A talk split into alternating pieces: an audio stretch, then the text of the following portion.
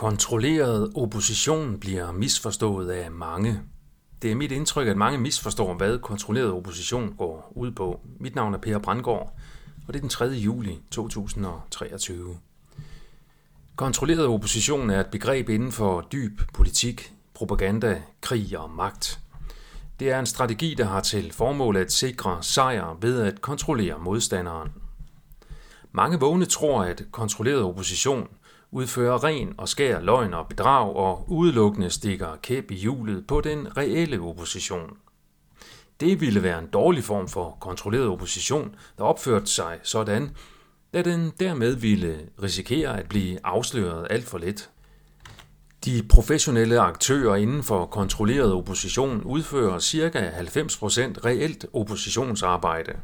Det betyder, at de gennemfører mange fornuftige projekter, og at de fremfører mange valide synspunkter i debatter osv.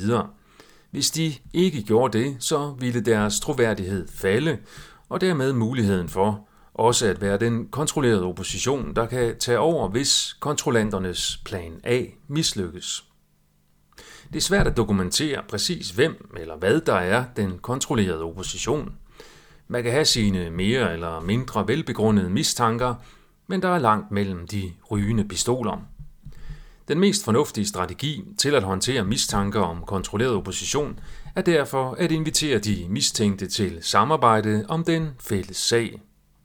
De vil derved kunne bidrage med det lødige arbejde, som de faktisk udfører, samtidig med at deres sidste 10% kan afsløres ved de oplagte sager, projekter og formål, som de ikke vil gå ind i. Det dybeste formål med at kontrollere oppositionen er at sikre, at man ikke taber, selvom man taber. I den nuværende vertikale krig mellem den globale magtelite og det globale folk, så gælder det for den globale magtelite om at kontrollere den opposition, der insisterer på frihed. Hvis den globale magtelite taber plan A, så er de klar med plan B via den kontrollerede opposition. Lad mig give et eksempel på kontrolleret opposition, som mange nok vil opfatte som kontroversielt.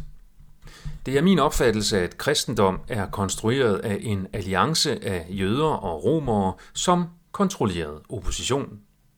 Det var den samme alliance, der slog Jesus ihjel. Det var de samme falske jøder, som Jesus advarede imod.